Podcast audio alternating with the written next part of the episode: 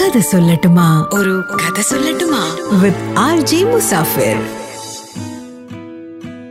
Number eighteen.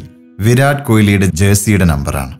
But why കാരണം പതിനെട്ട് ഒരിക്കലും ഒരു ഫാൻസി നമ്പർ ആയിട്ട് നമ്മൾ കണക്ക് കൂട്ടാറില്ല. പത്ത് ഏഴ് മൂന്ന് ഒന്ന്. ഇതിനേക്കാളൊന്നും മികച്ചൊരു നമ്പറായിട്ട് ഒരിക്കലും പതിനെട്ടിനെ നമുക്ക് തോന്നാറില്ല. പക്ഷെ എന്നിട്ടും എന്തുകൊണ്ടാണ് വിരാട് കോഹ്ലി പതിനെട്ട് എന്ന നമ്പർ ചൂസ് ചെയ്തത്? കളി ജയിക്കാൻ വേണ്ടിയിട്ട് പതിനെട്ടടവും പയറ്റാൻ തയ്യാറായവന്റെ നമ്പറാണോ? പതിനെട്ട് അല്ല അതിന് പിന്നിൽ മറ്റൊരു കഥയുണ്ട്. പക്ഷേ ഈ കഥ വിരാട് കോഹ്ലിയുടെ കഥയല്ല. ഒരു ക്രിമിനൽ ലോയർ ആയിരുന്ന വിരാട് കോഹ്ലിയുടെ അച്ഛന്റെ കഥയാണ്. പേര് പ്രേം കോഹ്ലി.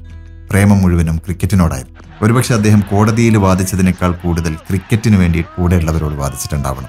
കാരണം എന്റെ കുട്ടി എഞ്ചിനീയർ ആവണം ഡോക്ടർ ആവണം എന്നൊക്കെ ഇന്ത്യയിലെ പാരൻസ് ആഗ്രഹിച്ച് നടന്നിരുന്ന ആ കാലത്ത് പ്രേം കോഹ്ലി തീരുമാനിച്ചു. എന്റെ മകൻ ലോകമറിയുന്ന ഒരു ക്രിക്കറ്റർ ആവണം.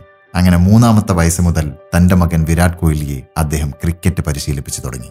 കോഹ്ലി വളരെ ആവേശത്തോടെ ക്രിക്കറ്റിനെ സ്നേഹിച്ച് ഗ്രൗണ്ടിൽ സമയം ചെലവഴിച്ചു. കാരണം മറ്റൊന്നും ആയിരിക്കില്ല. പഠനത്തെക്കാളും എന്തുകൊണ്ടും മികച്ചത് ഗ്രൗണ്ടിൽ ക്രിക്കറ്റ് കളിക്കുന്നത് തന്നെയായിരുന്നു.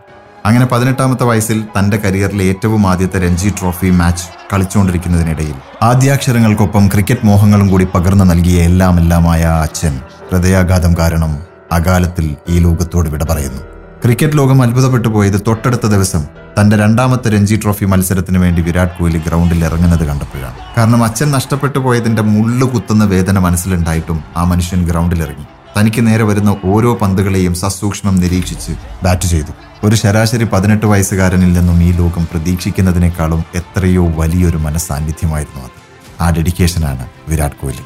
തന്റെ അച്ഛൻ ഈ ലോകത്തോട് വിട പറഞ്ഞ ഡിസംബർ പതിനെട്ട് എന്ന ഡേറ്റിന്റെ ഓർമ്മയ്ക്കായിട്ടാണ് വിരാട് കോഹ്ലി പിന്നീട് അങ്ങോട്ട് ഫാൻസി നമ്പറുകൾക്ക് പിന്നാലെ പോകാതെ പതിനെട്ട് എന്ന നമ്പറിനെ തന്റെ ജേഴ്സി നമ്പറായി കൂടെ കൂട്ടിയത്. അല്ലെങ്കിലും തന്റെ ക്രിക്കറ്റ് മോഹങ്ങൾക്ക് ചിറക് നൽകിയ അച്ഛനേക്കാൾ വലുതല്ലല്ലോ ഒരു ഫാൻസി നമ്പർ. അടുത്ത എപ്പിസോഡിൽ പുതിയൊരു കഥയുമായിട്ട് വീണ്ടും കേൾക്കാം. ടിൽ ദൻ ദസ് മുസാഫിർ മിലേങ്കി